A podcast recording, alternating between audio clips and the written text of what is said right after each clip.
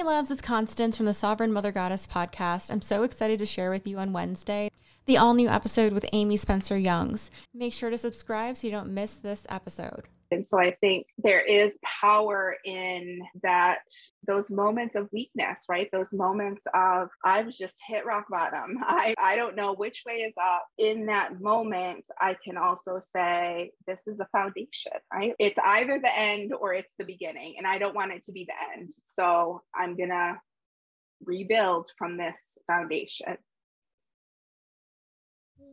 Make sure to subscribe so you don't miss this episode.